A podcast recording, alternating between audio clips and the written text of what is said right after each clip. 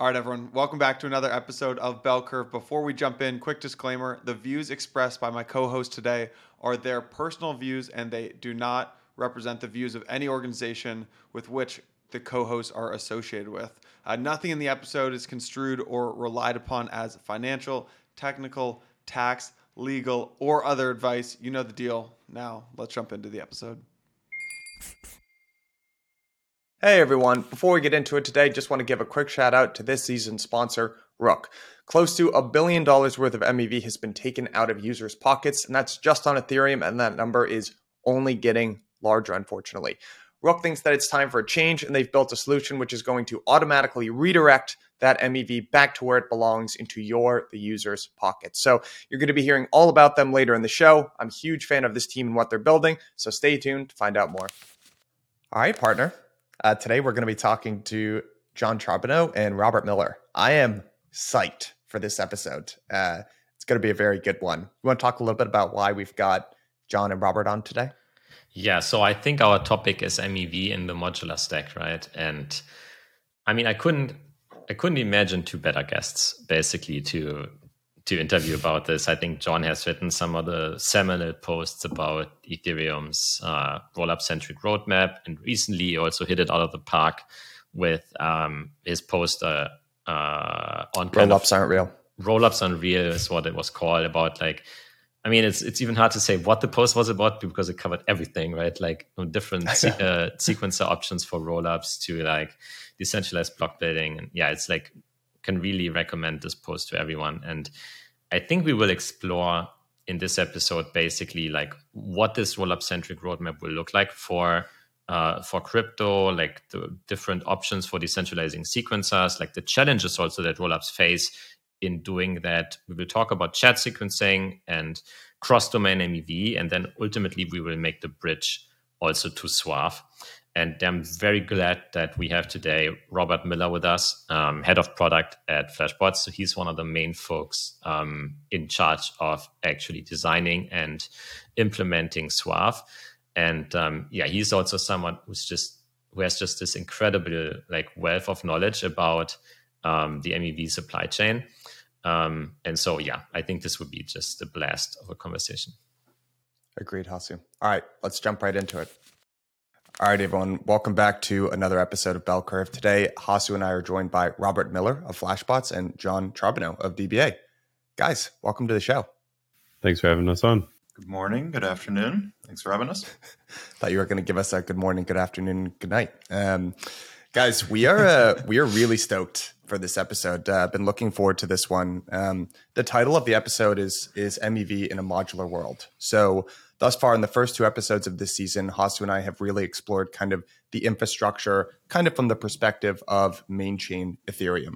Uh, obviously, as as everyone in crypto knows, the the roadmap for Ethereum is a modular one, and a lot of MEV based activity is going to move up the stack onto some of these these rollups and layer twos. So maybe if we could just start from sort of a ten thousand foot vantage point, and Jon or, or Robert, whoever kind of wants to take this first. I mean, how do you see MEV changing as Ethereum adopts this modular roadmap? Yeah, so obviously things will change a lot. There's kind of two parts to what I would say would change as you move to rollups.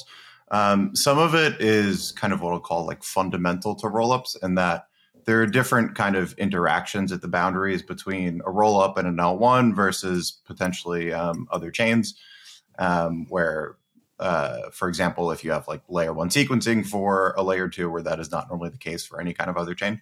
Um, the reality is that most of it that will change is just uh, the kind of simple stuff and a factor of what rollups look like today. Um, so, simple example being generally all of the MEV is going to be going to be done in real time by the person who is the leader of whoever is choosing the ordering of those blocks. So if I'm doing swaps on Uniswap on L1, then generally it's the Ethereum validators who are doing that to the extent that I move an L2 and L2, it's obviously going to be the sequencers who are doing that there, as opposed to the Ethereum L1 validators who are not going to be that kind of real time person who's deciding the ordering for most transactions. And the big difference between most rollups today and the way that any other chain work um, is the fact that all of them run centralized sequencers today, which is obviously just not a thing that we see on any other L1 chains. Because if you had a centralized sequencer for an L1, I don't really know what the point of that would be. Um, and that has had a lot of nice things for users, but also obviously a lot of negative externalities in that very just kind of simple setup that all of them have taken because what effectively all of them do is we run a centralized sequencer and we keep all the order flow private and we just do a simple first come first serve because that sounds really nice for users of yeah you can trust us. We'll give you fast confirmations. You know we're going to make sure that you don't get front run. We're going to give you quote unquote fair ordering of you know as we see everything we're going to put it in order and like that sounds really nice um, the problems that you obviously start to see with that are a lot of the problems that we've seen with, for example, Arbitrum um, over the past months as they're thinking th- through their strategy long term of when you have this simple first come first serve and the only way that I can express my preference of what order do I want to be in that block is, well, I'm going to race to be the first person in that block. So that means people are investing in latency infrastructure, trying to co locate with the sequencer. They're trying to spam in many cases. Um, and you start to see the result of that is you end up with an incredibly heavy load on the sequencer to the point where Arbitrum sequencer had you know, hundreds of thousands of connections to it. And they were thinking about implementing proof of work to kind of meter those connections. Um, don't do proof of work um, as a solution to MEV um, would be my uh, only response there. Um, so all of these rollups are trying to think through their longer term strategy of okay, we're going to have a lot of the same problems that L1's had to deal with. So you see people like Arbitrum starting to think about their longer term plans of okay, how do we implement some kind of way for people to express their preferences and an ability to express those preferences by paying for those preferences directly, um, as opposed to just paying by investing in latency infrastructure and spamming the network. Um, so those are things like their time boost proposal or what Shannon proposed with uh, the frequent batch auction first come first serve variation, um, where you allow that flexibility to you know layer on some kind of auction mechanism for people to pay, um, so that you can get you know much better, much more robust infrastructure in the same way that we see on the layer one to deal with kind of MEV today.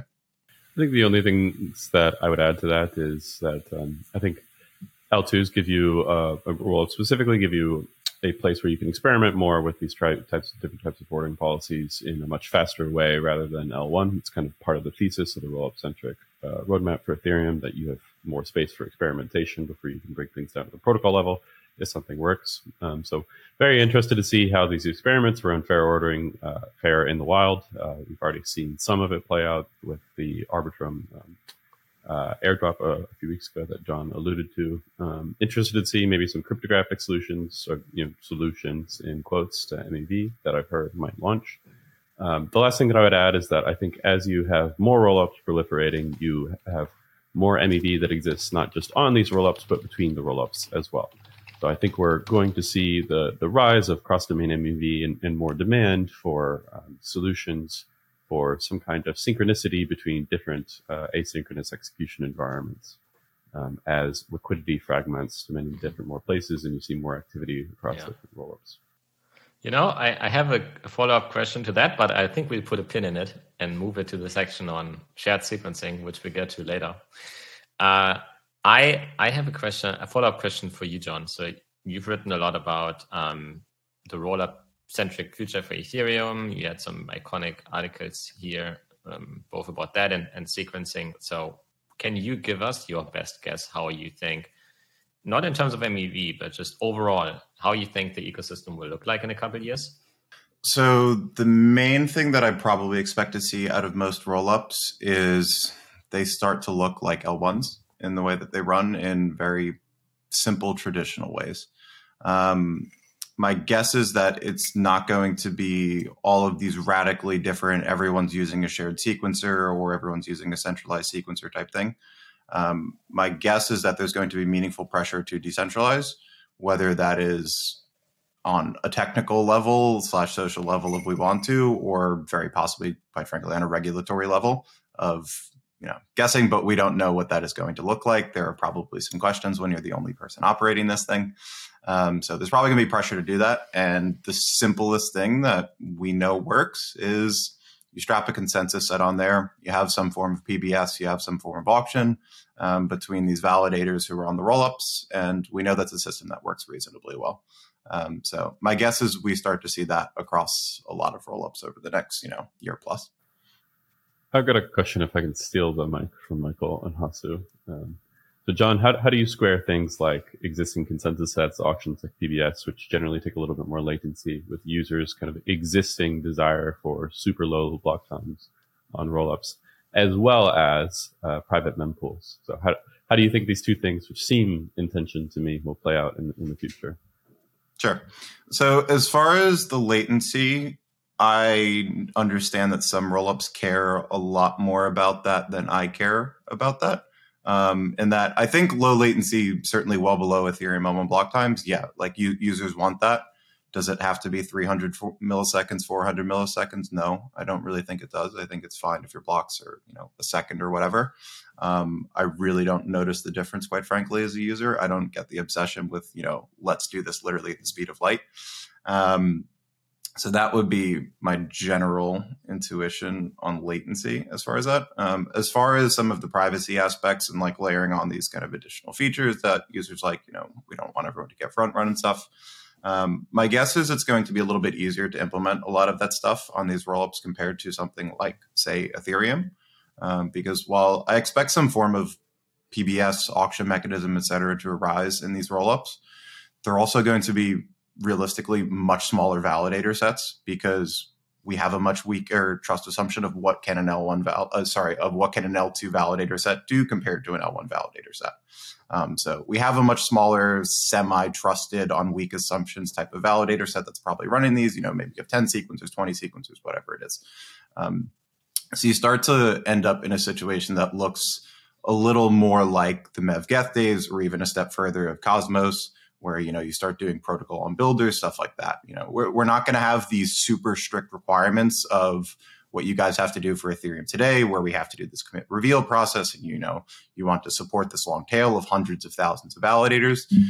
it's probably okay to have some level of trust on hey you know we'll show you the bundles in this kind of builder interface with the proposer and yeah if you start to steal them we're going to kick you off because you're one of 10 or 20 validators and we know who you are and like you're gone um, so being able to start to offer those features when you have a known set of smaller validators becomes a lot easier. Um, and similarly enforcing those things like, you know, if you start front running, et cetera, and, you know, have some kind of privacy trust around them. I think there's two interesting things, and I'm, I'm going to go back to one thing that you said earlier about uh, a single sequencer um, that I want to follow up on there. One is is just latency in general in these systems, and I think it's it's like not uh, very well understood generally that um, if you have an ordering protocol on your rollup that incentivizes latency games. What you, uh, the sort of the structure of the market you're incentivizing is all actors to eventually co-locate in one place. And so you may not get a rollup that has a single sequencer controlled by a, a single party, but you may get a rollup that is controlled by a single data center in a single jurisdiction somewhere, subject to a single set of laws, um, which is a huge uh, surface area for regulation risk, as you were saying earlier, Jon. I think it's only like one step worse than having a single sequencer, you know, having your entire chain, you know, co-locating in a single, you know, Amazon or or a similar data center somewhere else within the world. Um, and what we really want is to have these systems geographically distributed across the world in many different places, such that no single sequencer uh, is able to you know, impose its utility function on the network and arbitrarily censor um, a set of transactions. Um, and the the other thing that I wanted to follow up on what you were saying is sort of push back against the notion that um, uh, the the PBS style is only useful if you if, if uh, I think what what you were trying to say was is if you don't have kind of trust requirements between uh, validators, and if you have a smaller set that, that is more trusted, um, you could use something like MevGeth where you're sending bundles in the clear. And I think what is interesting about uh, PBS is not only this commit and reveal scheme and, and, the privacy in it, but that it gives you the ability to iterate more quickly on um, features that are user facing than what validators would. So if you've ever worked with these these companies that run validators right now, they're not going to roll out features as quickly as your uh, you know, your Builder 69 or your Beaver build uh, builder does on ETH mainnet. Um, and to bring this back as an example of a feature that you could see being offered by a builder on a rollup, but not on, um, probably won't be rolled out as quickly as a validator would be something like pre-commitments, where a user is paying a small fee to a builder, uh, and in return, the builder commits to including the transaction uh, in a certain place with certain state before that um, the the builder's block has actually been included on chain. Um, so I think it like this PBS style is still useful even in the absence of uh, you know super hard trustlessness requirements that you're, you're gesturing towards. You know that that is a very interesting answer to me, and I think maybe we should jump ahead to kind of this idea of rollup sequencing and shared sequencing, uh, because you were saying that you would expect block builders to offer pre-commits or soft commits uh, as a service for users. Um, who do you think is kind of in the better position to offer this? Do you think it will be block builders, or do you think it will be um, the sequencer who ends up selecting the block builder, um, or kind of the, the proposer in that kind of system?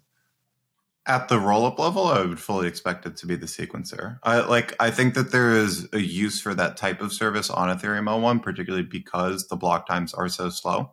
I don't think you need that kind of thing at the rollup level because that's the whole point of putting on a rollup consensus um, is that they're going to be giving you these half second, one second type pre confirmations anyway, which is much faster than the L1 itself. Um, and while there are potentially other features that builders could certainly give you, um, I don't think the pre commit is necessarily as valuable, at least at the L2 level compared to the L1 level on that kind of typical UX.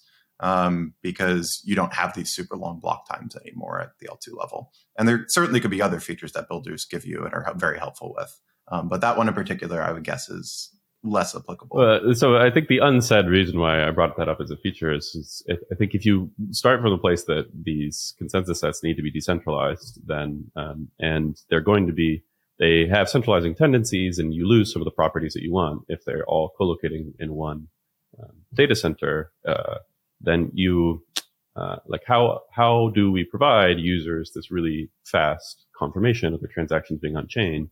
In the absence of having low block times. And I think pre-commitments is one way to do that, even if you have block times that are a little bit slower. That's why I think they are still interesting in the rollup context, because I think we may have to lengthen these block times anyway. Um, and like the 300, 500 milliseconds uh, instant confirmation thing may just be an aberration of the, the past. I'm not sure that that is true, but I think that is an interesting argument and like an alternative way we can service those needs um, and why I brought it up. Do you think that any rollups will take that trade off of trying to look more like a decentralization goal of an L1, where even the L2's consensus itself has longer block times and, say, a very decentralized committee. Um, because at that point, I would just say, why not just use the L1 as your sequencer? You know, you do some variation of a base rollup if you want those super, super strong guarantees. Um, because, well, so I don't know whether a rollup will try that. I would like someone to try. And I think the design space here is pretty broad um, for like doing um, a little bit faster, a little bit uh, faster block times than L1, but not a based rollup. Maybe based rollup, but with pre-commits. These are all like different trade-off spaces that I'd like to see tried out in practice. I don't know what is is the best, but I do worry that this desire that users have for super fast block times um, and the implementation of first come first serve would lead to geographically centralized chains, which would lead to censorship um, over time. And that, that's sort of what I'm seeing in the future. And I think this is an interesting design space to play in. But frankly, I don't know what to expect people to adopt in the future. Um, the only thing that I would touch on is I think there are reasons why you you may not want to be a base rollup in, independent of this too. So that's sort of a different dimension of of choice than um, block times and pre-commits. Hey guys, I, I almost hate to jump in on such an interesting conversation here, but on the off chance that there are a couple listeners out there who might not be fully following everything that we're saying here, I'd love to almost like just back up uh, for a second and just uh, level set on sort of a definition of, of terms. So, you know, at the risk of almost starting at a, a pretty basic level, like maybe Jon, I could call on you because again, you've, you've done so much work on this. Can you just kind of give us a, a high level definition of what a sequencer sort of looks like today? And for an audience that's very familiar with like what a validator's uh, sort of does from a functional standpoint, could you kind of compare and contrast how they're different? And then maybe like at the end of that of that definition, if you could kind of segue into when we talk about a decentralized network of sequencers or shared sequencing, if you could kind of feed into that definition, I think that'd be really helpful. Sure. Um, so the way that rollup sequencers work today is quite simple because it is one person running it for each of them. Um, as a user, I send my transaction to the centralized sequencer. Um, this centralized sequencer then determines, based on what they've received, the ordering of those transactions, and they give immediate soft confirmations to users, um, which is really easy for them to do because, I mean, in particular. They're not doing any kind of complex ordering around them, you know, waiting for long block times or anything. Um, they're basically just giving you out first come first serve as they receive them we give you a soft commitment of hey i will eventually put this on the l1 in exactly this order um, so you are trusting the or- the sequencer for that ordering um, they could lie if they wanted to of they you know they could reorder them put them in a different order based on that feed that they've put out there because there is no explicit penalty against them um, so they're giving out that real-time feed um, and then after the fact, as they're doing this feed, um, as they have published that and the users have the soft, soft commitments, they're applying the deterministic, whatever it is for that rollup, um, state transition function of, okay, I have all these transactions, I execute all of them, and I compute what is the updated state of all of those things. Um, so generating a new state root, et cetera. Um, and pointing out, because this will probably come up later, um, that sequencing and that determining the state and executing, while they are the same party today, those are two logically distinct roles which can be separated. Um, so just an important point because I'm sure we'll touch on that later. Um, but that what they are doing today is they're also executing and generating that state. And then eventually they take that updated state, they post that on the L1 along with all the transaction data, et cetera. Um, and that's the point at which you actually have a confirmation now of, okay, I any full node can look at the data that's been posted to the L1, the state root that's been posted to the L1, and say, okay, this is definitely going to be the state of this rollup. Um, in the case of optimistic rollups, the L1 isn't aware of what is finalized um, because you have this fraud challenge timeout period. But anyone, once it is posted to the L1, presuming the full transaction data is there, anyone can compute this will be the state of this rollup. So the difference is going to be obviously decentralizing what does that actual sequencer role um, look like. So a lot of that is today you are entirely trusting that sequencer for real-time censorship resistance, liveness, and the ordering of your transactions. They could censor you in real time. They could go down.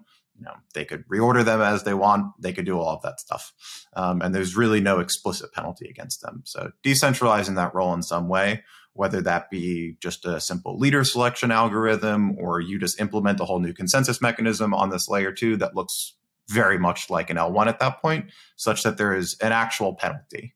Um, so in the simple example there, if say, you know, we throw Tendermint on a rollup to decentralize that sequencer, as opposed to the centralized sequencer just giving you out the soft commitment, you now have a whole validator set on that L2 that even prior to the layer one confirming it says, yes, we also agree that this is the ordering and this is what will eventually go on the L1. Um, so if you, even before it gets posted on the L1, if you tried to change that ordering, you know, they would be slashed for reordering the chain at that point because they have made now a much stronger soft commitment to you with the economic weight of whatever their stake is of saying, yes, this is actually what will end up on the L1. Um, and that also improves the censorship and liveness of the system just because you're no longer uh, like waiting for just one operator to potentially censor you to mm. include your transaction. You now have, you know, maybe you're cycling through 100 validators.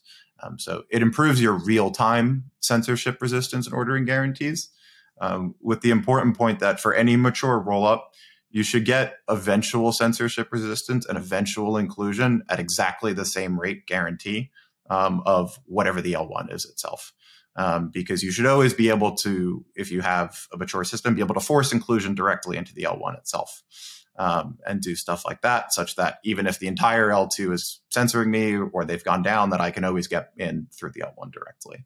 Um, but those real time guarantees get much, much better as you decentralize that operator. Yeah.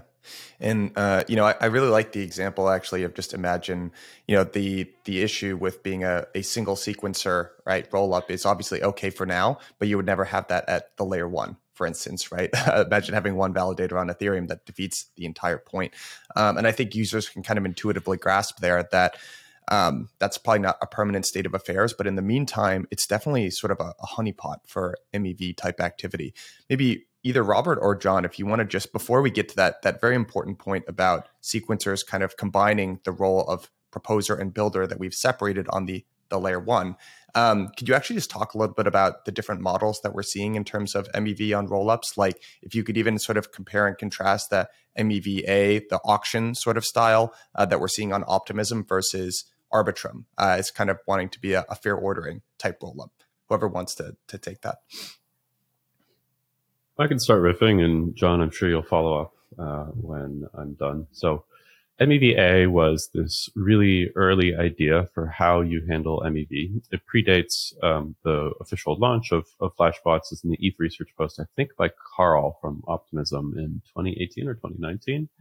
And um, uh, at, at the time, so rollups uh, were just bubbling up as an idea. It wasn't as uh, mature the thinking now. And um, I think the team was thinking about ways to perpetually fund rollups uh, and perpetually use that funding that rollups get for public goods. Um, and MEVA, which stands for MEV auctions, was this idea that the the uh, rollup sequencer would auction off the right to propose a block uh, in an open market.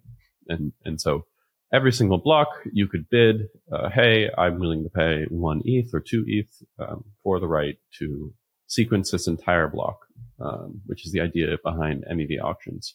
It's kind of interesting because there are some some reasons why this structure isn't a um, isn't a, a, good one and uh, why the Optimism team has, has moved away from MEVA. Um, and it differs a, a little bit from um, uh, sort of the PBS MEV boost style uh, market that we see on ETH Layer 1. Um, and the way that it differs is that, uh, as I remember the MEVA um, structure, it is you're um, auctioning off a block in advance. So you are buying a block in the future as opposed to bidding in real time for the existing block, which is slightly economically inefficient compared to a bunch of people bidding in real time uh, for inclusion of a full block like you have in the Boost today. Uh, this both of these uh, auctions are in contrast to first come first serve, which is being pursued by the Arbitrum team right now, and the way that most rollups actually work in practice today, where the sequencer is attempting to include transactions in the order that they receive them with sort of no way of expressing uh, your preference of priority over other other uh, transactions. And this can be problematic because it incentivizes, um, you know, one of two things depending on the economics of the domain. The first is it incentivizes spam. So if your transaction um, is just included uh, on a first come first served basis, and there's really uh, low fee block space, then a way that you could optimize for MEV is just to hit the sequencer as hard as you can and do your MEV search on chain. So you actually implement like a background arbitrage um, model in a smart contract and just repeatedly hit your smart contract, trying to backrun transactions probabilistically and reverting when you're not able to successfully do that. And as a searcher, you have no idea when this is going to be successful, but you're outsourcing this work of doing it to the sequencer. You're using up gas on chain because it's so cheap. And the single time when you probabilistically, um, you know, uh, are able to find some arbitrage on, on chain is going to pay for all of your reverts. Um, so this is kind of the way that we saw first come first serve play out on Solana as an example, where uh, searchers would send millions, tens of millions of transactions to try to capture a single liquidation, you know, probabilistically hitting the chain as much as possible. The second way that you see this play out on, on first come first serve domains, which is like Arbitrum today, uh, Optimism as well, since they're also first come first serve today, is optimizing for latency. So you try to find where this uh, the single sequencer is, co-locate with them, and optimize to the uh, absolute smallest millisecond possible of um, latency in your code to be able to have the first transaction uh, hit the sequencer possible after some MEV extraction opportunity is created. And this creates all sorts of games that are being played today. Um, Arbitrum had a problem where uh, there was an endpoint that searchers would listen to um, on uh, on the sequencer, and searchers would try to open up many, many, many, many different connections to this endpoint. Um, I think tens of thousands of them, and it was really hurting their sequencer's ability to operate an efficient, um, an efficient process. And searchers were doing this because they were able to get some level of edge in, in the latency game here. And like I said, the other externality of latency games is that it incentivizes co-location in, in a single geographic location. And over time, this is a, a vector for censorship. So these are kind of the, the three broad different um, ordering uh, protocols that I would highlight to you right now. There's kind of PBS style on um, on ETH Layer 1 with MEV Boost, where you're bidding in real time, MEV auctions, where you're bidding in advance and in the future, and first come, first serve, which is uh, inc- trying to include transactions as they come. Um, was that what you're asking, Michael? That's exactly it. Yes. Um, maybe if we could actually dig into that, you know, actually, Hasu, maybe could I turn this over to to you here because I know you you gave a, a great talk about this in Mevconomics, um, which was definitely worth watching, and I would highly recommend that. But uh, basically, on the the importance of PBS on rollups or layer twos. So maybe with um, you know Robert's explanation there serving as a jumping off point. Could you describe why it's important uh, to kind of transport this concept of PBS from ETH main chain up to the the roll up layer?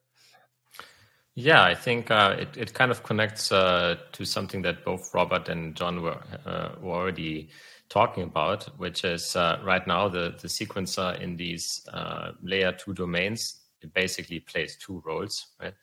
Uh, it proposes new blocks, but it also decides on the ordering of that block. And uh, in order to uh, to decentralize the sequencer, you need to come up with a mechanism that doesn't uh, introduce decentralizing tendencies that especially Robert was mentioning to to either spam the chain or optimize your latency to the degree that um, the entire chain will kind of centralize or the, the chain sequencing will centralize into a single uh, geographical uh, domain or jurisdiction. And um, and so we actually know one mechanism from Ethereum layer one that that actually require like it, it satisfies all of these requirements, and, and that is kind of to to have uh, a leader, you know, some leader rotation mechanism with uh, a decent amount of block time, so it's it's not so low that that kind of latency plays an overwhelming role, and then you outsource uh, the construction of these blocks to a professional market of block builders. Um, and you you you kind of manage to isolate the, the, the centralizing pressure on on the block building role that way, and uh, in a in a role where it's kind of more easily contained, and you try to create as much competition as possible um, in the block builder market. And so um, I think the point of my talk was that uh, there are different mechanisms to decentralize layer two sequencers, and um, PBS, the PBS that we know from from layer one, uh, is is still the, the best thing that we have, and so I think it would be very worthwhile for more uh, layer twos and, and roll up ecosystems to um, to to think about how they can best port this model to their respective domains. Yeah, Absolutely. And I think that's um, kind of a good way to frame the rest of this uh, discussion. So maybe it, this is a little bit tough because this hasn't actually happened necessarily yet. But let's try to focus the rest of this discussion on kind of the, the sequencing role on the roll up layer um, and talk about kind of that roadmap to decentralizing sequencer set or even shared sequencer sets. And then I want to talk about decentralizing the role of block building. And then, Robert, this is really where we're probably going to call on you a lot to talk about uh, Suave um, and what that's going to look like. But maybe, uh, thank you for that. Uh, so before we before we get there, um, Jon, can we talk a little bit um because um, I know you've written about this pretty extensively about what the roadmap looks like to decentralizing sequencer sets. So maybe for listeners, I, I almost kind of picture this as if you talk about decentralizing sequencer sets, that's one roll up with many dedicated sequencers that sequence transactions in that particular roll up. And there's, there's kind of this other world of shared sequencer sets where you say, hey, there are a bunch of different roll ups that settle back to Ethereum. Wouldn't it be great if there was this one network of sequencers that uh, sequence transactions for all of these different roll ups? So could you kind of talk about the roadmaps for for both of those? So the basic consideration that a lot of these rollups are going to be taking when they're thinking about like how do we decentralize this um, is rollups want to effectively inherit the guarantees of what their layer one is eventually. So that includes the censorship resistance and liveness of that system. Um, so the simplest way to do that is a form of shared sequencer is just let the layer one sequence your blocks for you effectively. Um, this is some variation of what's been called total anarchy based rollups, uh, pure fork choice. There's a number of them. Um, but the basic idea is you're letting the L1 choose your ordering for you. You have this kind of PBS interaction at the layer one where that's how your block gets selected. Um, it works, but you lose value to the L1 um, in the simple implementation of it. All of the value would go to whoever is the layer one block producer, something that's a good thing. Um, that is an argument that, like, for example, Justin has made in based rollups that that is a that is a desirable thing. Whereas I would point out that you don't actually lose all of the value to the layer one because you, you, you can create kind of systems where um, the layer one sequencer has to burn some amount of tokens. So very similar to kind of an EIP 1559 mechanism. Yes, you can. um, there are still ways to get value back to your rollup. It, it is trickier to do, um, but you can you can do it. Um, but yeah, in, in, the simple implementation, at least that that oh, is yeah. what it would look like.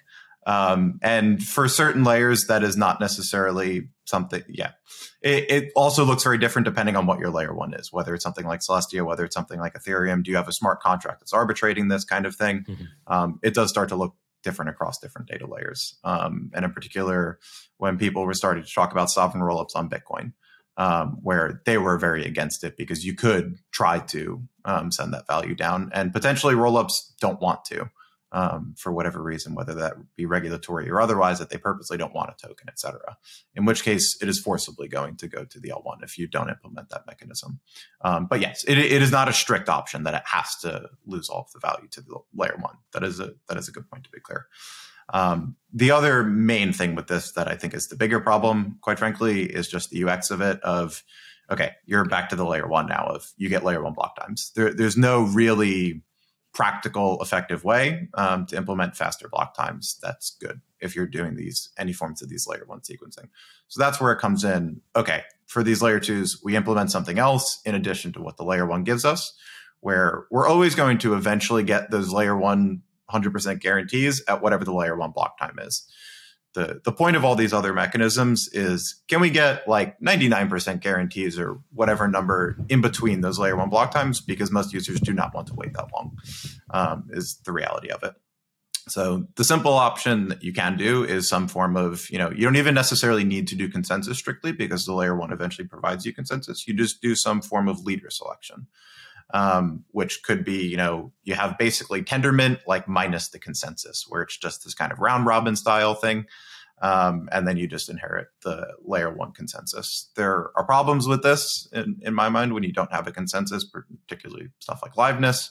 Um, you know, you're not going to be able to increment the leader quicker than the layer one blocks. You're not going to be able to give any soft good pre-confirmations in this if there isn't any kind of consensus voting off on it. Um, so the reality is, I think that most of them will implement some form of consensus, um, whether that starts off as you know a proof of authority type of thing. I think most of it kind of gravitates towards you have a consensus that looks pretty similar to a layer one. You know, whether that's Tendermint, HotStuff, whatever, some variation of that that probably gets implemented at most of these layer twos. Seems like the simplest thing. If I want, if I if I was pressured as a roll up whether that's regulatory pressure or whatever else, to decentralize my sequencer right now, that is what I would be doing. Um, quite frankly, the tried and true tested things of implement a simple consensus set, some form of PBS on top of that. Um, the other idea that a lot of people are starting to get excited about right now is okay, it's kind of hard, it's kind of annoying for all the rollups to figure that out for themselves. What if we just have one layer that just figures it out for all of us, basically? And that's that idea of shared sequencer, where the layer one is a form of shared sequencer, but for the reasons that I described earlier, it's not very feature rich. You know, you're going to get slow confirmations, et cetera. So what if we make another shared sequencing layer that is actually optimized to be a shared sequencing layer? Um, and then all of these rollups can just opt into this shared sequencer and say, hey, for all of these rollups on top of it, we will just you as use you as our sequencer. Um, and then they can still give those pre, fast pre-confirmations. It's nice and easy for the rollups. We don't have to worry about figuring this out for ourselves.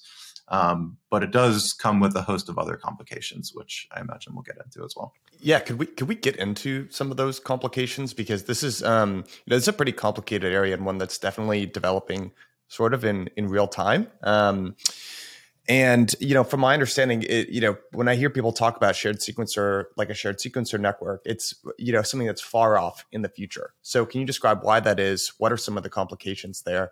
And then one question that I that I always have listening to people talk about this is, who do you envision these sequencers being? You know, from from one standpoint, I could imagine validators sort of on layer ones, kind of like the Blockdaemons or Figments of the world, saying, "Hey, what makes sense for me and my business is to go and sort of be a be a sequencer on some of these."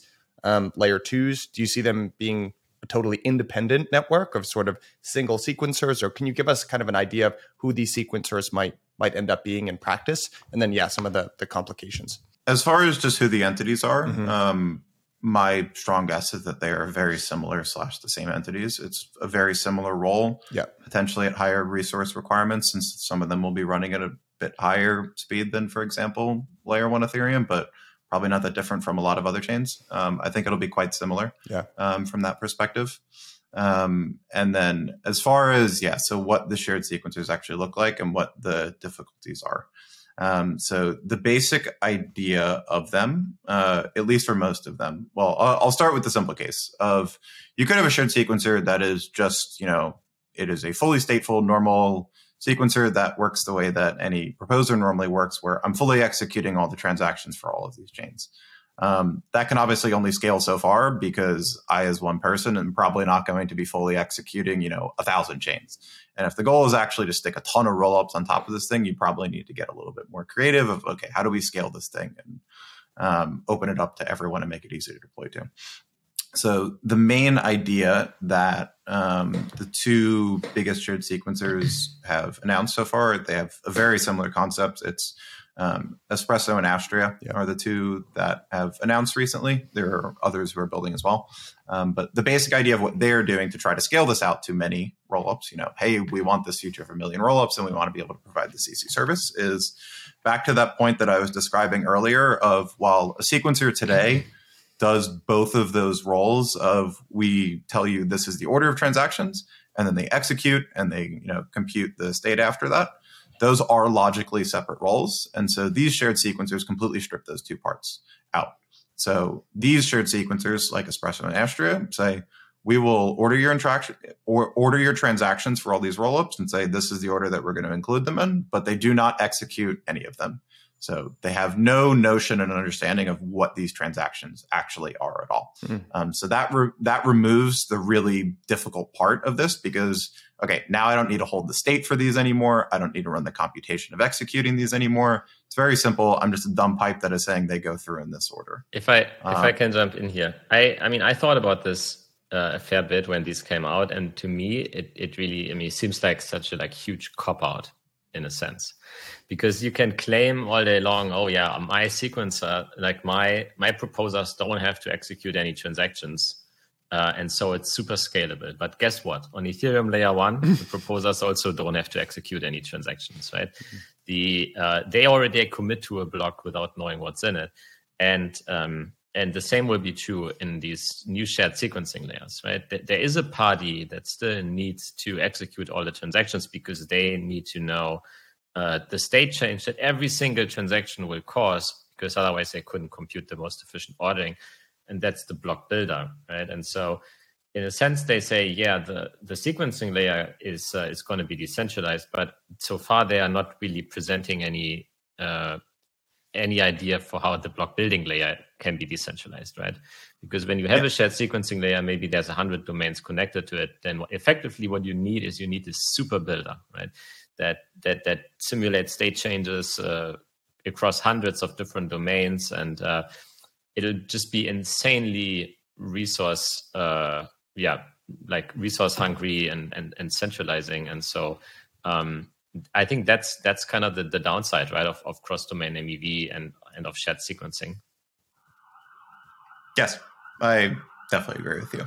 Um, it, it, does make it very easy on the sequencing layer because you completely remove that. You know, you no longer need validators that need to re-execute all these things. So yeah, you can in theory have a very decentralized shared sequencer set. But yes, you are pushing that problem off um, to another layer, and that's why if you talk to the teams like Espresso or Astria, they're like, yes, this does not work if you do not have someone sitting in front of the shared sequencing layer who is actually knowledgeable as to what these transactions are, because otherwise, yeah, they're just including them in a random dumb ordering. You know, most of them probably won't even work. You know, it'll be incredibly inefficient ordering. Um, for them to be good, you do need some form of builder to sit in front of them. And is that going to be one gigantic super builder who's centralized, or is that going to be different builders running for different domains and they are accepting bids for different domains. Um, starts to get a little more complicated the more that they're accepting there. Um, but in theory, what you would obviously like to have is a decentralized block builder that is sitting in front of them, something along the lines of Suave, um, such that, yeah, you don't need this gigantic centralized entity to sit in front of them because otherwise they are entirely reliant on that centralized entity to determine the ordering. They're not going to be able to enforce complicated um, things otherwise. They, they do need that entity sitting in front of them. Maybe Bert, uh, to rely on you here. Uh, so we, we, we kind of talked about how shared sequencing allows for uh, the extraction of cross-domain MEV through this kind of notion of enforced cross-domain synchronicity. Um, but um, there are other forms as well to, to kind of um, get more efficient at the extraction of cross-domain MEV, right? That don't necessarily rely on a shared sequencer. Um, so, could you maybe walk us through what these alternatives are? Um, for example, depending on whether, uh, like for a chain that is not part of a shared sequencer or, or a chain that maybe doesn't even have the notion of proposer builder separation? I think the sort of two dominant um, models in the market would be, uh, or at least ideas that I know about, and maybe you're hinting at some third hidden idea that I don't know about, possibly. Um, but uh, so the, the two models that, that I would know would be shared sequencing, so providing some atomic um, synchronicity between domains. We've already talked about that. The second is is that um, you may not be able to provide technical atomicity, but you could provide economic atomicity to users. So another way of saying this is is that uh, users could express their preference that I want, um, you know, transaction one included on domain A or something to happen on domain A, and I want um, something to happen on domain B, and I'm only willing to pay if both of these conditions are met. And in effect, by providing this economic atomicity, you get uh, the nice properties of technical atomicity, but you are outsourcing the execution of that to specialized parties that can break that down and, and make it happen on, on two different domains in the absence of um, some actual communication or shared sequencing layer between different domains. Um, and in, in that way, you don't need any integration between these domains. Um, you don't need the domain to adopt a particular type of ordering model. You don't need PBS. You just need sophisticated actors that can understand risk and are really good at executing across uh, these different domains, and you know those actors getting uh, these these economically um, atomic bids. Um, so is that what you're gesturing at? Hasu? Yeah, yeah. yeah. So I think I, I think it hints basically to the question whether all chains will end up being sequenced by another chain, or whether hmm. there's mm. any alternative to that world. And um, I, I think the idea of shared sequencing is quite compelling, but I'm personally also very interested maybe to hear how we can provide similar guarantees without uh, without kind of like just giving into that idea that everybody like outsources their fork choice rule in that way. Yeah, one thing I should probably clarify on because I realized it, it is a bit complicated and I didn't talk on exactly the guarantee that a shared sequencer gives you.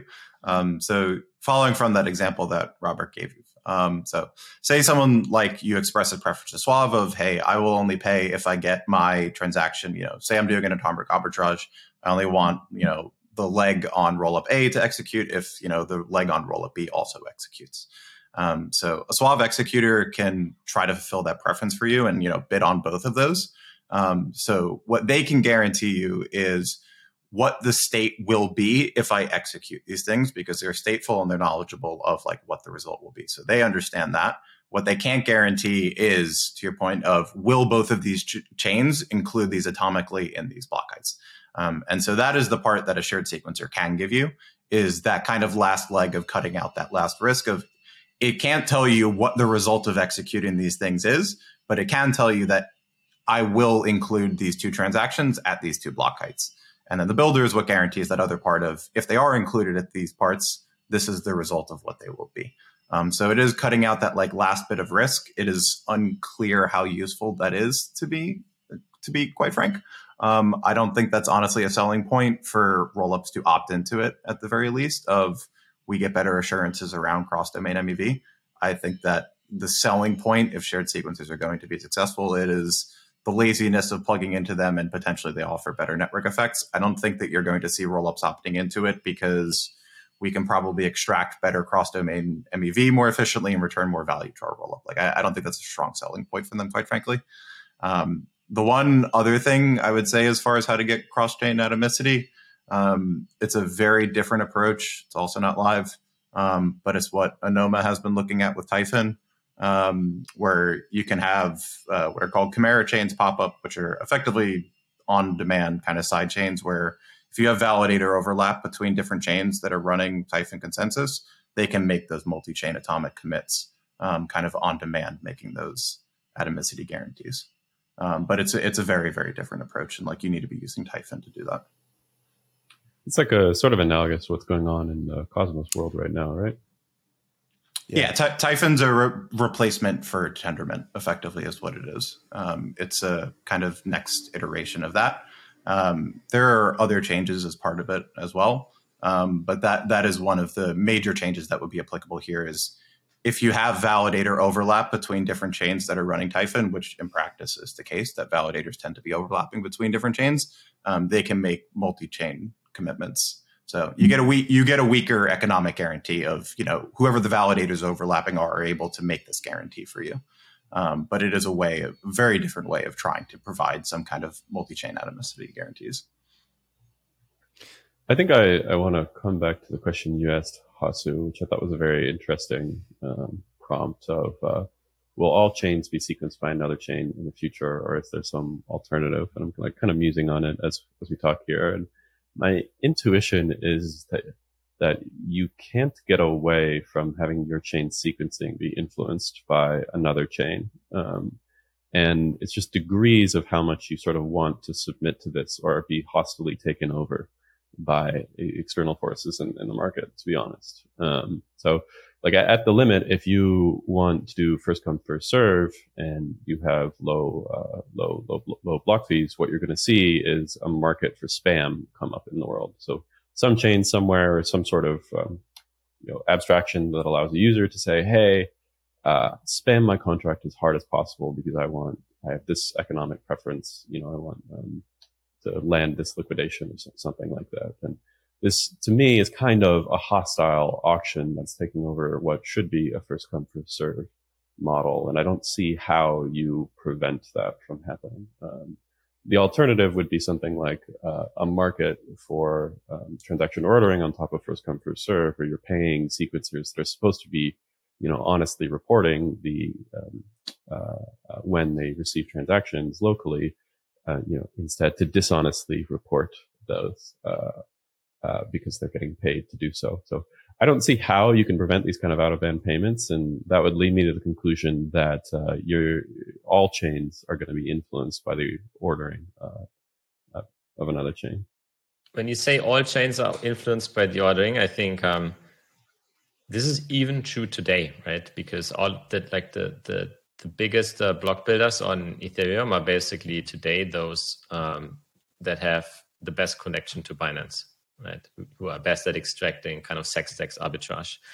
And that, that shows the extent to which the ordering of one domain is really contingent on privilege on another domain that is really important systemically, right? And so even though Ethereum has a decentralized proposer set, it has PBS, it's still like it has this ginormous centralization spillover from Binance.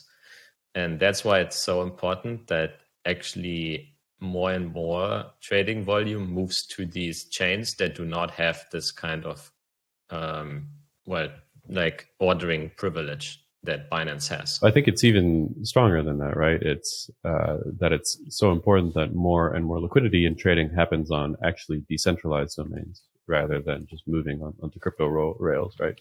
Because you can imagine Binance rollup, which looks exactly like Binance. It's in exactly the same geographic location, except it's on a rollup and I don't think it would have a substantial difference today if it's not actually properly decentralized. So I think at this point uh, it makes sense to build a bridge to Suave. So um, Robert, what do you think? So we talked a lot about um, we talked a lot about kind of a world um, where there are now all of a sudden the execution of of transactions is spread across many different domains, right? So we have all of these rollups, you have layer twos, probably even going to have a lot of layer threes. You have shared sequencers. So how do you see the role of Suave in that world? Um, how how do you think kind of what is the, the starting point for users and how does like a transaction kind of track through this new and much more complicated domain? Very good prompt, and there's a lot there to unpack, Hasu. Um, I think from a starting point, I'm making the assumption that you need some notion of a builder um, on all these different domains because people will have complicated preferences on ordering and other types of you know actions like pre-commits if they want. So you need some builder. That's like premise one. Premise two, it needs to be decentralized, and we can talk about why that is if, if you're interested. Um, and premise three, in order for it to be decentralized, you need some notion of, of privacy and some ability for uh, parties to make commitments to each other um, to facilitate collaboration among untrusted a- actors. And so, what I see Suave as is this platform for parties in the MEV supply chain to make commitments and to communicate um, uh, and manage their privacy between each other to provide ordering preferences, not just to Ethereum, but all of these different domains, the L3s, the L2s, alt L1s, maybe even centralized exchanges at some point in the future. Um, so that's one part of, of, of, your question. You asked me like um, about a, a, user's journey, uh, I think. Um, and the the way that that would work would be a user needs to have some funds on Suave, which is a, a separate domain. So they would bridge funds to to that domain, um, and they interact with these specialized contracts that allow them to express their preferences over uh, another domain's ordering or another domain's state. You may have some preference, like, "Hey, I want um, my to come back to the an earlier example, like I want this transaction included in domain A and another transaction included in domain B, and I'm only willing to pay if both of these things are included at the same time." So a user creates um, uh, predominantly a signature, so not actually a, a, transaction, but they create a signature that expresses this preference and passes it to the Suave executor marketplace, where then uh, executors can use the privacy and uh, commitment, you know, abstractions within Suave to collaborate on this and make sure that the user's preferences get executed. And only after that economic atomicity cross-domain preference is executed can parties um, you know, claim the reward that the user has placed on that preference. So that's uh, a long answer on how I think about Suave and its role within these different places, and sort of a, a, simple example of how a user would interact with it and what's going on in the back end with executors. Hey guys, quick break from the show here. I want you to imagine something for me. Imagine swapping two stablecoins on chain, paying $0 in gas, and instead getting a rebate of $2,000. This is something that's actually happened on chain. To understand how, I want to introduce and thank this season's sponsor, Rook. Zooming out for a second, the current state of affairs at MEV is billions of dollars so far have been extracted from users' pockets using MEV. Rook is coming in and saying enough is enough. Blockchain should drive value to their users and the applications they use. It is time to leave the hobbyist era behind us if we want to move forward and we want to get this right. That's why Rook has built a custom blockchain settlement network, and it's one that gives you full control over the entire transaction lifecycle. Today, you can connect to an open source Rook node. The Rook protocol will automatically match, bundle, and auction your orders and transactions in seconds with zero gas overhead.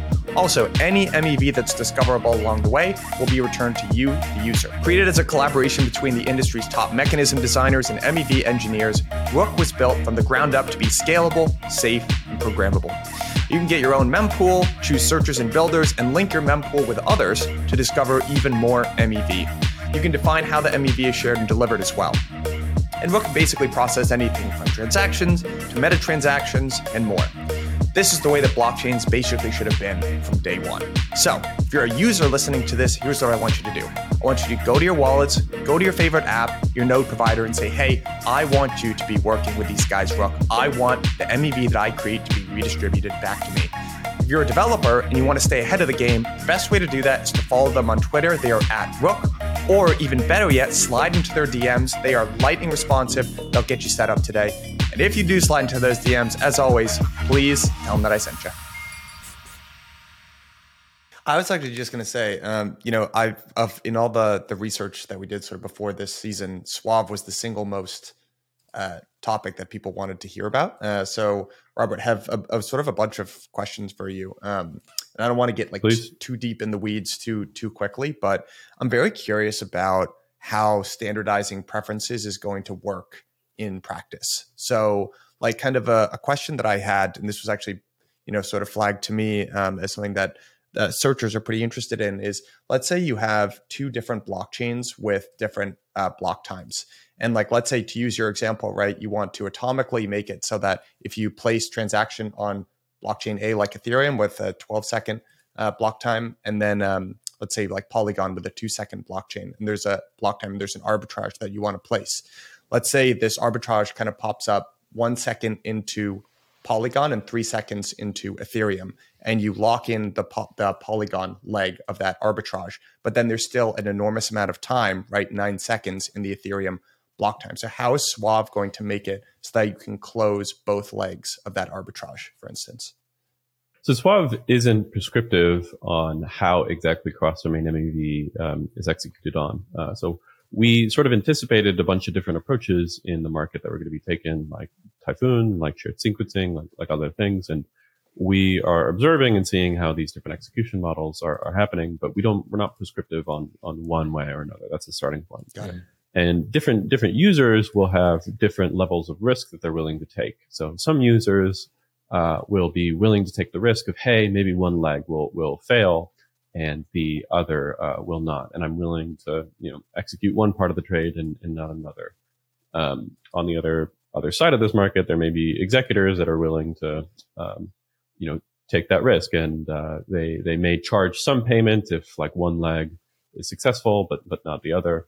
Um, and uh, some users may be willing only to to, to pay uh, or to you know make their trades if both sides of their trade um, are executed. And the sort of abstraction of Suave supports both of these different types of models, where it's all or nothing, even with your trade, or um, only one side of your trade being executed.